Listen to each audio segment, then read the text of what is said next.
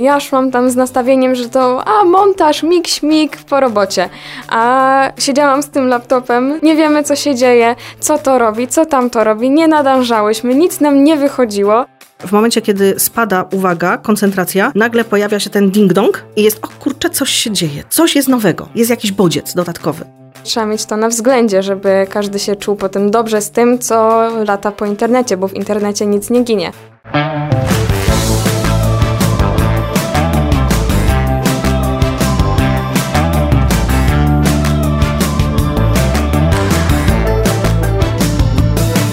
O reklamie w internecie. Dla kogo? Za ile? I po co? Opowiada Piotr Polok. Pyta Natalia Siuta. Z tej strony Natalia Siuta i Piotrek Polok, a z nami Elżbieta Jasińska, nauczycielka trzeciego liceum ogólnokształcącego w Pszczynie oraz uczennica tej szkoły Zuzanna Grudzień. Dzień dobry, cześć. Dzień dobry, hej. Dzień dobry. Dzień dobry, cześć. Na początku tego odcinka naszym słuchaczom należą się wyjaśnienia, dlatego że ten odcinek będzie troszeczkę inny niż zwykle i wcale nie dlatego, że no zazwyczaj z Piotrkiem sami nagrywamy albo pojawia się tutaj jeden gość, a teraz siedzimy tutaj w studiu w czwórkę, ale dlatego, że podejdziemy do tematu podcastów od innej strony niż przez wszystkie ostatnie sezony. Wcześniej rozmawialiśmy o podcastach pod kątem specjalisty, kogoś, kto jest ekspertem w swojej branży i na przykład podcasty tworzy, a teraz porozmawiamy o tym, jak te podcasty tworzyć, kiedy wcześniej nie miało się kompletnie z nimi do czynienia. Podłożem do tej rozmowy będzie projekt pod nazwą Z mikrofonem po muzeach, podcastowe dziedzictwo kulturowe ziemi pszczyńskiej, projekt, który w 2022 roku, końcem właściwie 2022 roku zrodził się w głowach pracowników Starostwa Powiatowego w Pszczynie, i trzecie liceum ogólnokształcące było jedną z tych placówek, która miała okazję w tym wziąć udział, a wszystko sprowadzało się do tego, żeby młodzież odwiedziła sześć muzeów, sześć grup odwiedziło sześć różnych muzeów na terenie powiatu pszczeńskiego, porozmawiać z muzealnikami, porozmawiać też z innymi osobami, tak żeby właśnie za pomocą tych podcastów e, te muzea, te placówki poszczególne wypromować. To w takim razie zacznijmy od tego, jakie były Wasze wrażenia, kiedy usłyszeliście, że jest taki projekt i na ile te pierwotne wrażenia i przemyślenia i plany spotkały się z rzeczywistością, czy właściwie zderzyły się z rzeczywistością, na ile tu się pojawiła różnica. Na początku na pewno było to bardzo ekscytujące i wszystkie poczułyśmy taki e, zapał i tak parłyśmy się do tego, żeby coś takiego zrobić. Nie było jakichś rzeczy takich, żeby nas bardzo zaskoczyły. Jedynie co to montaż, który bardzo dużo pochłania czasu. Ale przy tym też bardzo dobrze się bawiłyśmy, spędziłyśmy nad tym wiele godzin, ale wiele przyjemnych godzin. I też myślę, że się dobrze ze sobą zintegrowałyśmy i współpraca naprawdę przebiegała świetnie. Na początku się tego nie spodziewałam. Myślałam, że się będziemy kłócić, czy coś w tym stylu, a naprawdę nie było takiego momentu. Ja podeszłam do sprawy zupełnie zadaniowo, e, ze względu na to, że to nie jest pierwszy projekt, który, który realizujemy jako trzecie ELO. E, jest nam bardzo miło, że zostaliśmy zaproszeni przez Starostwo Powiatowe do udziału w tym projekcie. Fajnie, że mogliśmy współpracować z innymi szkołami. Te inne szkoły też fenomenalnie e, się spisały, jeśli chodzi o te podcasty, bo słyszeliśmy je i jest nam bardzo miło, że jesteśmy w takim gronie. Natomiast jeśli chodzi o, o same podcasty, to też no nie ukrywam, że uderzałam konkretnie do takiej, a nie innej klasy, ze względu na to, że wiedziałam, że w tej klasie jest bardzo dużo osób e, z tym pierwiastkiem, genem medialnym, które interesują się albo aktorstwem, albo muzyką i że będą chciały zrealizować się właśnie w tej sferze, w tej sferze medialnej. Wydaje mi się, że poszło świetnie. Fajnie, że wspomniała Pani o, tej, o tych cechach, że tak się wyrażę, czyli o tej mm, trochę charyzmy takiego zacięcia dziennikarskiego, medialnego, z tego względu, że też rozmawialiśmy o tym i, i w odcinkach, i na tak zwanym poza anteniu, że jeżeli jest fajny pomysł i ktoś wie, jak to zrealizować, ale nie ma tej charyzmy, nie słychać tego w głosie, tego entuzjazmu, tego zapału, to też ten odcinek nie wyjdzie. I tutaj pytanie do Pani, czy to było tak, że mając w głowie e, osoby, które się do tego nadają, Pani też już miała jakiś taki sznyt tego, taki wzór. E, widziała Pani, jak to wyjdzie? Pierwszą rzecz, o której pomyślałam, to pomyślałam o swojej klasie. Tak? Mówię, to musi być ta klasa, której jako pierwszej to zaproponuję i na pewno tam będzie odzew. Na początku ustalenia z organizatorami całego projektu polegały na tym, że ma być z każdej szkoły jedna reprezentacja. Ja od razu na pierwszym spotkaniu wiedziałam, że to się u mnie na jednej reprezentacji nie skończy, bo będę miała tak dużo chętnych, że będę musiała na pewno zwiększyć tą liczbę grup, tak? I gdy przyszłam do klasy i to powiedziałam, nagle wygenerowały mi się dwie grupy, a tak naprawdę to mogłabym z nich stworzyć trzy grupy bo odbiór był tak bardzo pozytywny ze strony, ze strony młodzieży. Widziała Pani wtedy, na tamten czas, lidera tej grupy już? Nie, to nie jest tak, że tam są liderzy w tej grupie. Oni potrafią ze sobą współpracować. To jest w ogóle cała taka klasa która nie wyłania spośród siebie jednej osoby, tylko oni kooperują jako jeden wielki organizm. Okej, okay, pytam o to dlatego, że z naszego doświadczenia wiemy, że przeważnie jeżeli pracuje kilka osób nad podcastem, to ta jedna chce koniecznie opowiadać. Niech inni zbierają materiały, montują, działają gdzieś poza anteną, ale jedna osoba chce nagrywać. Jeżeli tego tutaj nie było, to też wielki szacun dla Was wszystkich. I tu zapytanie do Ciebie. Czy Wy między sobą, e, to może taka zdrowa rywalizacja, powiem o tym, e, ale dzieliliście obowiązki już od razu, kiedy posłyszeliście o podcaście, czy było tak, że ok, jakoś to będzie, działamy spontanicznie? Na pewno przed e, pierwszym wyjazdem do muzeum miałyśmy już podzielone, kto będzie mówił. I na początku ustaliłyśmy sobie scenariusz, mniej więcej napisałyśmy, o czym byśmy chciały powiedzieć. Udałyśmy się do muzeum i w muzeum poglądałyśmy wszystkie eksponaty, no i potem dopiero wybierałyśmy, kto co będzie robił. I u nas to było tak, że trzy dziewczyny nagrywały w muzeum e, samym e, z panem właścicielem i e, z gośćmi, których zaprosiłyśmy, a następnie w studiu były dwie inne dziewczyny, żeby też się to nie powtarzało i żeby każda miała jakąś swoją część tego podcastu i żeby mogła powiedzieć, że to właśnie ja zrobiłam i to jest moja robota i że każdy miał takie fajne poczucie, że na przykład jeszcze jedna dziewczyna, Magda, zrobiła naprawdę super świetną okładkę do tego podcastu. Na pewno przewodniczącym tego montowania była Martyna, która też sobie z tym świetnie poradziła. Każda ma też taki zalążek siebie w tym projekcie. Każdy był potrzebny. A powiedz, bo wspomniałaś o tym, że mieliście przygotowany scenariusz, że poszliście nagrywać, potem montować i spotkaliście się w studiu. Jak bardzo ten scenariusz rozjechał się z rzeczywistością? Nie pytam o to bez powodu, bo też kiedyś pracowaliśmy na scenariuszach i w końcu ostatecznie zrezygnowaliśmy z nich, bo no trochę nas ograniczały. Jak to było u Was? U nas scenariusza były dwie kartki A4, znaczy dwie strony A4 i no skróciło się to bardzo, bo potem się okazało, że nie ma czasu e, w muzeum albo w studiu, żeby aż tyle tego nagrać, a potem jak to miałyśmy wszystko nagrane, to jeszcze trzeba to było skrócić, bo okazało się, że coś jest nudne po nagraniu, że coś nie spełnia naszych oczekiwań albo po prostu jest fajne, ale już nie mamy gdzie tego włożyć, nie ma na to czasu. Ja tutaj, jeśli mogę e, wtrącić swoje pięć groszy, dziewczyny okazały się wyjątkowo elastyczne potrafiły się dostosować do zmieniających się warunków. To skoro z tej rozmowy ma nam wyjść taki poradnik dla kogoś, kto nigdy w życiu z podcastami wcześniej nie miał e, do czynienia, bardzo często być może w przypadku wszystkich grup, jak teraz się zastanowię, bo było sześć grup w tym projekcie e, Starostwa Powiatowego w Pszczynie, tam chyba jedna albo dwie osoby wcześniej zgłaszały, że w ogóle podcastów kiedykolwiek słuchały. Skoro ma wyjść nam z tego taki konkretny poradnik, to przejdźmy przez etapy tworzenia tego podcastu, bo najpierw e, przyszła do Was e, nauczycielka, powiedziała Wam, e, że e, trzeba taki projekt stworzyć, czy właściwie sami się zgłaszaliście, same zgłaszałyście się do tego, żeby wziąć w tym udział. Potem pojawiło się szkolenie, które z Piotrkiem mieliśmy okazję dla Was przeprowadzić. Właściwie szkolenie, bardziej takie informacje, jak taki podcast stworzyć, ale to jest na tyle taki twór, że każdy podcast może być inny, co też w tym projekcie wyszło. Jeżeli jeszcze teraz nie można podcastów posłuchać, bo to zależy kiedy sami słuchacze słuchają tego odcinka, to na pewno lada dzień będzie taka możliwość, czy na YouTubie, czy na Spotify'u. Można szukać tych informacji na stronie Starostwa Powiatowego w Pszczynie, ale przejdźmy do samego tego szkolenia, czyli punktu numer jeden. Spotkaliśmy się z Wami z Piotrkiem Zuzia i jakie Wasze wrażenia były? Już wtedy ten scenariusz się rodził, o którym wspominałaś, czy może to się dopiero pojawiło na innym etapie? Na początku miałyśmy taką totalną pustkę. E, musiałyśmy wybrać jeszcze muzeum, do którego pojedziemy, co też nie było łatwym wyzwaniem, ale myślę, że na pewno wzbudziło w nas to taką iskierkę zainteresowania, takiej ekscytacji.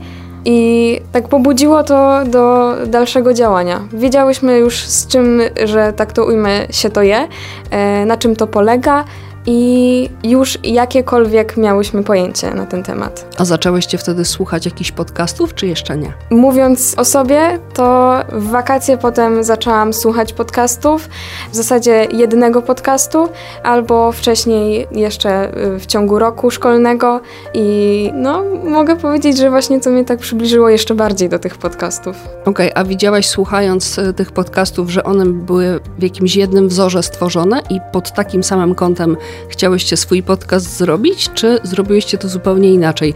Pytam też dlatego, że te podcasty mogą różnie wyglądać. Autorskie podcasty to są wasze i w tym przypadku było sześć grup, które odwiedziły sześć muzeów i każdy podcast jest zupełnie inny. Tworząc nasz podcast, nie kierowałyśmy się żadnym innym.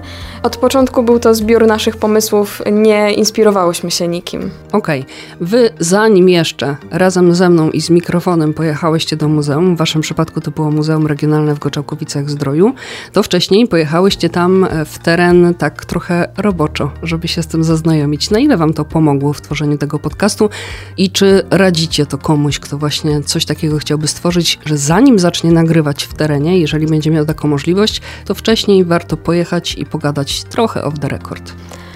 Y, zdecydowanie nam to pomogło. Wiedziałyśmy w zasadzie, co tam jest, jak dużo tych rzeczy tam jest i mogłyśmy wybrać, które rzeczy, na których rzeczach trzeba się skupić. Mając tak dużą ilość eksponatów, nie powiemy o wszystkim. Nie powiemy o monetach, które się tam znajdowały i nie powiemy jednocześnie o ramach. Trzeba było wybrać najlepsze rzeczy, trzeba było się już wcześniej zapytać o te rzeczy, żeby wiedzieć, o co się dopytywać i co nam najbardziej pasuje.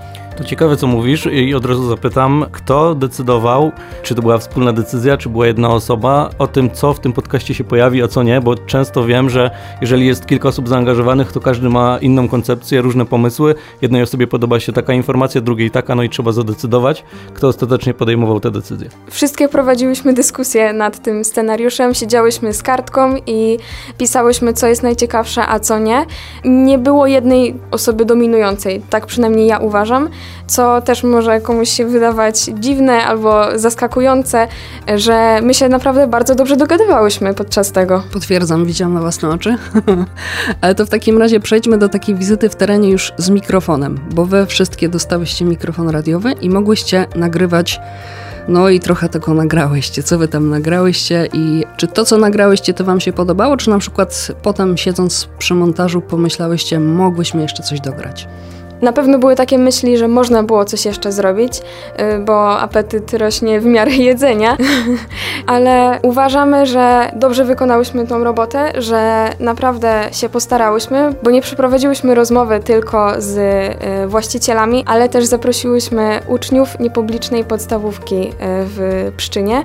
Oraz trochę dziwnie to zabrzmi, ale złapałyśmy dwóch panów seniorów z ulicy, którzy też wypowiedzieli się na temat muzeum ale też zaskoczeniem było, kiedy pojawiła się w muzeum e, razem z dziećmi pani z Hiszpanii, która nie umiała mówić po polsku i porozumiewałyśmy się z nią w języku angielskim. Okej, okay, więc kolejny ważny element na montażu, bo ktoś musiał to naczytać i zmontować. Tak, dokładnie. Tym zajęła się e, Martyna, przetłumaczyła tekst i potem go czytała w studiu i też Martyna się zajęła właśnie montażem tego. Tak mówiąc plus minus, bo wiadomo, że, że nie liczyłyście tego dokładnie, ale ile zajęła Wam praca nad całym podcastem? Praca nad całym podcastem, łącznie ze wszystkimi spotkaniami, szkoleniami, wyjazdami, to jest już 10 miesięcy. Mhm. Żeby y, ostatecznie dać perełkę w, y, o długości 15 minut. Tak, dokładnie. Okej, okay, nie mówimy o tym y, przypadkowo, bo chcemy jakby pokazać, że że podcast to nie jest piekarnia, że tu się przychodzi, wyrabia i oddaje, tylko trzeba nad tym posiedzieć, mieć pomysły, mieć zgraną ekipę. To, co Zuza powiedziała, jest dosyć istotne, że nie ma takiej osoby dominującej, chociaż czasami się zdarza i też da się pracować, ale jeżeli jej nie ma, to, to nawet lepiej.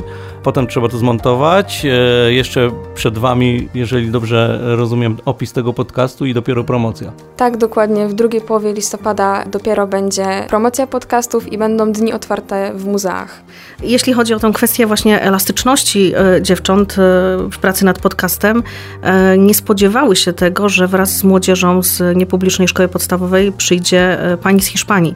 W związku z tym były zaskoczone i musiały no, dostosować swój pomysł całkowicie od początku do właśnie rozmowy w języku angielskim. I to poszło im fenomenalnie. To prawda i jeszcze też warto jedną rzecz zaznaczyć, że każdą taką osobę, którą nagrywały, poza sądą w postaci rozmowy z panami kuracjuszami, którzy byli w uzdrowisku w Goczałkowicach Zdroju, czy poza tym, jak dzieci się wypowiadały, bo to w kategoriach sądy można potraktować, ale jak wypowiadali się muzealnicy, jak wypowiadała się też pani z Hiszpanii, to było trzeba też zapytać o to, jak się nazywa, jak e, taką osobę przedstawić. I to też były takie elementy, o których trzeba pamiętać i warto o tym pamiętać, bo potem e, pojawiła się też taka sytuacja, że nagrane były wizytówki tak zwane wszystkich takich osób i w studiu miał się pojawić jeden pan, a tuż przed okazało się, że jednak nie, że jednak ten pan się nie może pojawić. Pojawił się jego brat, drugi muzealnik i gdyby wcześniej nie zostało to nagrane, no to pojawiłby się problem. Pojawiłby się problem, jak tego pana nagle przedstawić. Ty Zuza wspomniałeś, że, że słuchałaś podcastu, nie wzorowałaś się na nim, ale, ale miałaś już doświadczenie i o tym chciałem porozmawiać, bo z takiego mojego doświadczenia, gdzie ja rozmawiam z, z ludźmi, którym mówimy o tym, że nagrywamy podcast, to mówią, ok, to podrzućcie linka, bo podcastów słucham. Rozmawiam gdzieś z osobami w moim wieku, to mówią mi, że czasami słucham, ale bardziej wolę oglądać. Nie mówię tutaj o podcastach nagrywanych, tylko o, o po prostu jakichś wywiadach e, na YouTubie czy, czy innych platformach. No i też spotykam się na przykład z jeszcze starszymi osobami, które mówią, a mnie podcasty jakoś nie przekonują, wolę, nie wiem, strzelam, tradycyjne książki albo tradycyjne wywiady w telewizji. Jakie, pytam tutaj wszystkich, jakie wy macie doświadczenia? Wcześniej, przed szkoleniem i przed naszą przygodą z podcastami, może przesłuchałam jeden albo dwa podcasty i dopiero później, jak zaczęłam jeździć e, gdzieś dalej, to zauważyłam, że podcasty to jest naprawdę fajna sprawa i też e, dziewczyna, która nagrywa na YouTubie zagadki kryminalne, też ma podcast i po prostu dla mnie to było coś bardzo fajnego. To znaczy chcesz powiedzieć, że doceniasz wartość podcastów teraz dopiero jak zaczęła się robić? Tak, tak, dokładnie, ale też często traktuję filmiki na YouTubie, które y, są o tematyce, która mnie ciekawi, ale nie ma podcastów na ten temat. Słucham tych filmików tak jakby to był podcast. Gdzieś tam zostawiam telefon, gdzieś to leży, a ja robię coś, zadanie domowe albo sprzątam i po prostu słucham, co ktoś ma do powiedzenia i w ogóle nie patrzę na obraz. Mhm. To jeszcze takie pytanie na czasie, że tak powiem. Czy nie przeszkadza Ci długość tych podcastów? Pytam o to, bo widzę tak zwane rolki, widzę nagrania na YouTubie, widzę shortsy i takie półtorej minuty to jest chyba maks, kiedy można się skupić. Jednak do podcastu trzeba mieć tę chwilę i, i się wyłączyć od innych rzeczy, żeby słuchać podcastu. Tak, zdecydowanie bardziej atrakcyjne dla młodego człowieka jest jak coś jest krótkie. Maks 20 minut, szybko, zwięźle i na temat. A jak coś się rozciąga już do godziny albo półtora, dwie godziny, to przynajmniej ja nie zwracam na to aż tak dużej uwagi. Chyba, że temat jest bardzo na czasie, e, jest to coś modnego, co trenduje, to wtedy owszem, ja przynajmniej mogę poświęcić ten długi czas, żeby posłuchać, kto coś ma do powiedzenia. No co pani o tym sądzi? Ja myślę, że to nie jest tylko kwestia osób młodych, że chcą krótko, zwięźlej na temat, bo e, sama mam takie doświadczenia, że w momencie, kiedy słucham podcastów, a słucham zwykle pod koniec dnia, no niestety tam po 10 minutach kładę się i zasypiam. E, natomiast... Ale to jest kwestia, kwestia montażu, kwestia e, głosu, kwestia tematu? Nie, to jest kwestia monotonności mhm. głosu osoby, która tworzy ten podcast. I ona tak anielsko najczęściej mówi, że ja już czuję właśnie, że odpływam na tej chmurce i zasypiam. Dlatego też bardzo zależało mi na tym, żeby dziewczyny tworząc swoje podcasty urozmaicały je dźwiękowo, żeby tam się coś działo, że w momencie, kiedy spada uwaga, koncentracja, nagle pojawia się ten ding-dong i jest, o kurczę, coś się dzieje, tak? Coś jest, coś jest nowego, jest jakiś bodziec dodatkowy.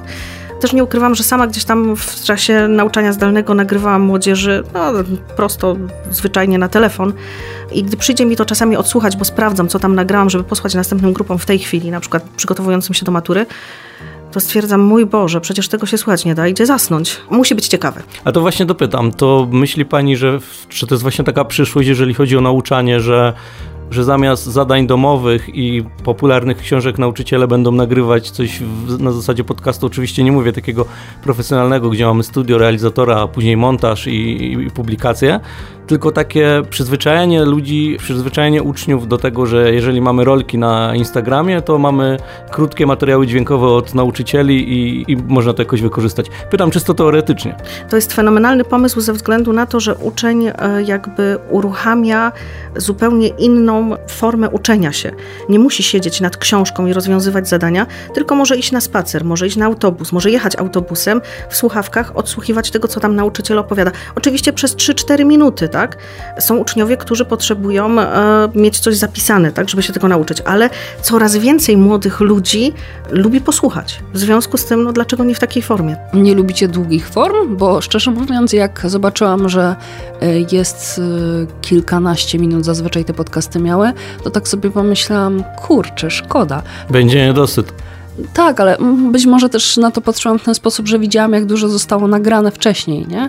I no z drugiej strony, jak ktoś popatrzy na to z zewnątrz, to pewnie łatwiej jest wybrać potem to, co było najciekawsze, a co odrzucić, bo coś jednak trzeba było wybrać. Ale tak pomyślałam, kurczę, można było z tego 40 minut zrobić. Wy nie chciałyście z tego zrobić takiego dłuższego materiału i to był zamysł od początku, czy to bardziej wyszło w trakcie? To wyszło przez przypadek. Nie miałyśmy e, żadnego targetu, e, żadnych ram minutowych, w które chciałyśmy trafić. Wiedziałyśmy, że to nie może trwać dwie godziny, ani też pięć minut, ale właśnie odrzucając te mniej ciekawe rzeczy albo coś, co po prostu nie wyszło i nie będzie nam pasować, wyszło nagle te 15 minut i to kompletnie przypadkiem. Ale myślę, że, że to też dobrze, bo e, ma to też trafić do młodych ludzi, bo jest robione przez młodych ludzi, a a do młodych ludzi taka krótka forma na moim zdaniem trafi. Bardzo fajnie, że o tym powiedziałaś. Ja mimo wszystko będę bronił długich form.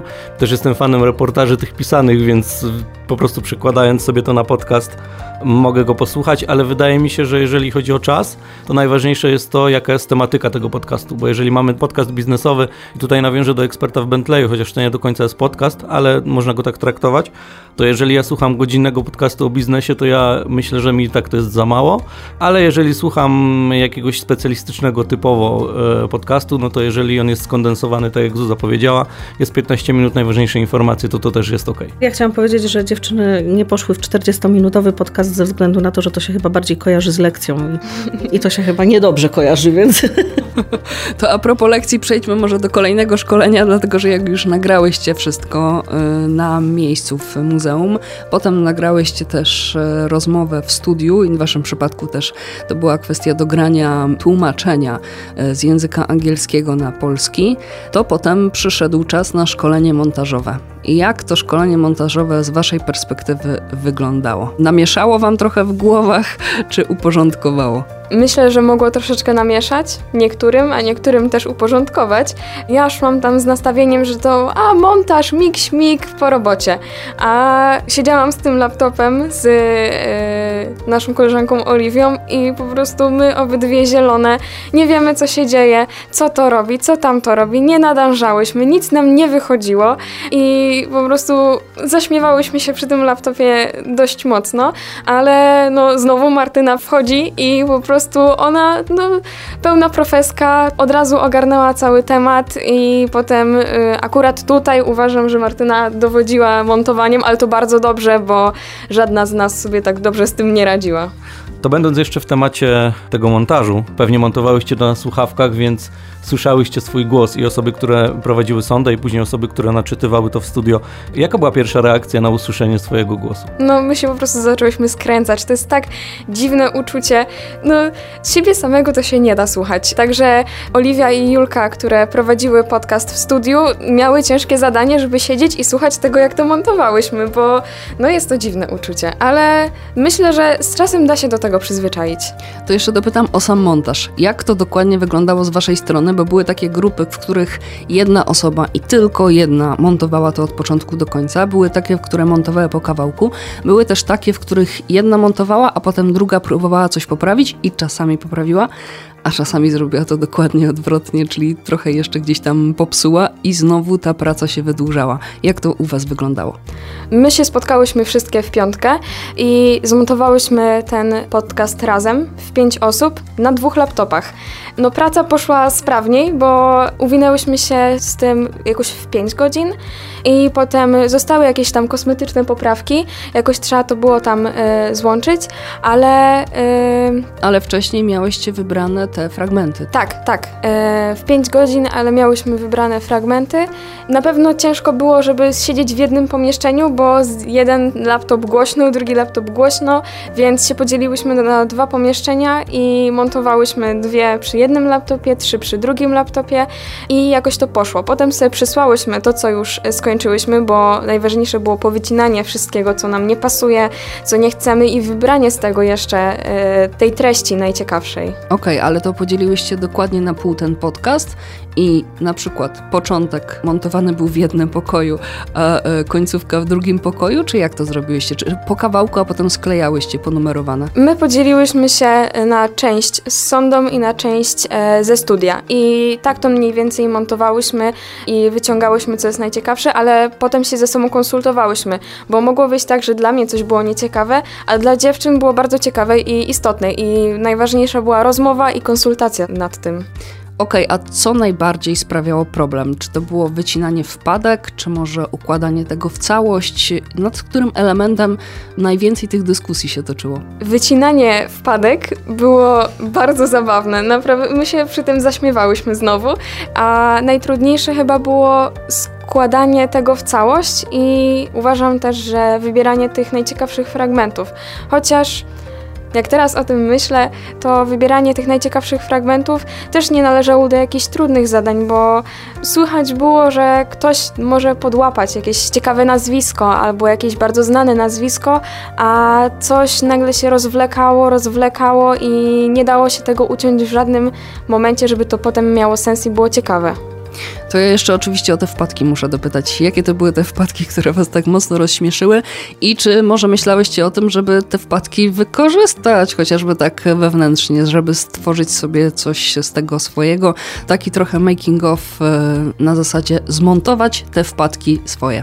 Wpadkami, które najbardziej zapadły nam w pamięć było to, jak Martyna powtarzała często Boże, jak nagrywała tłumaczenie albo jak ktoś, jak nagrywałyśmy dźwięk kasy, ktoś w tle powiedział jest mleczko? I po prostu... Do kawy. Tak, tak. I po prostu my słuchałyśmy tego z 500 razy chyba. Takie to było dla nas zabawne, chociaż może się komuś nie wydawać. Ale to też jest przykład na to, że po prostu jak jest włączony mikrofon, to ten mikrofon wiele może wyłapać i tu też warto założyć słuchawki, żeby przypilnować tego, a przynajmniej starać się przypilnować, no a potem uważnie, uważnie to montować.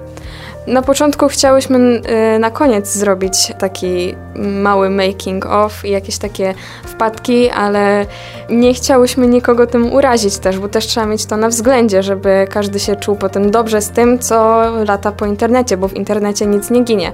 Ale może jakbyśmy robiły drugą część i byśmy każdego się zapytały o zgodę, no to może byśmy coś takiego zrobiły.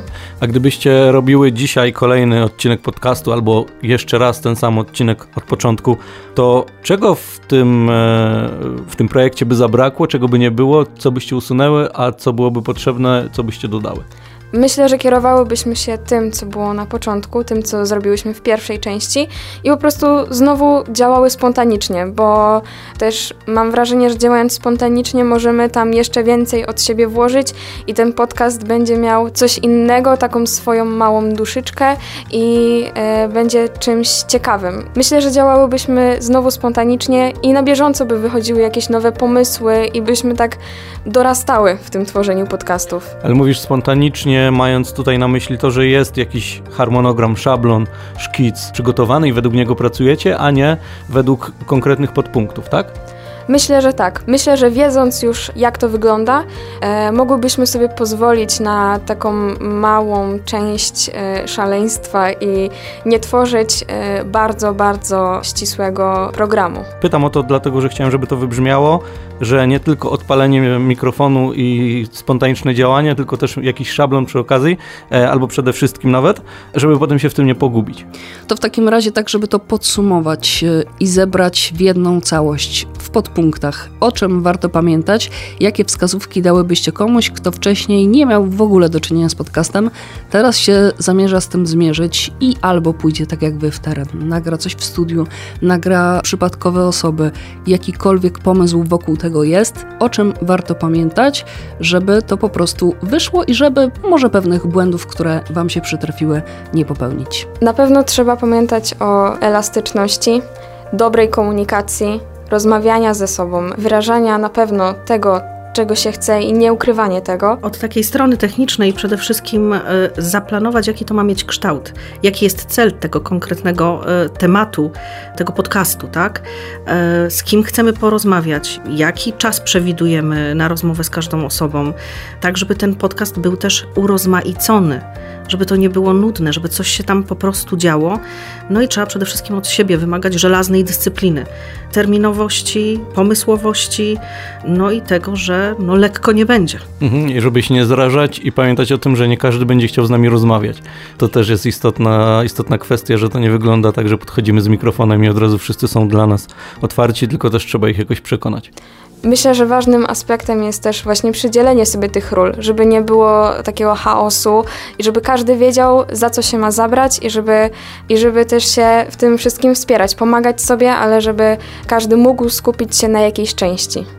No tutaj w tym kontekście, o czym mówi Zuzia, jeszcze trzeba pamiętać o tym, że jeżeli dobieramy sobie jakieś osoby do współpracy, to musimy być tych osób stuprocentowo pewni. No to nie może być tak, że dzielimy się obowiązkami, a ktoś się z tych obowiązków nie wywiązuje o reklamie w internecie.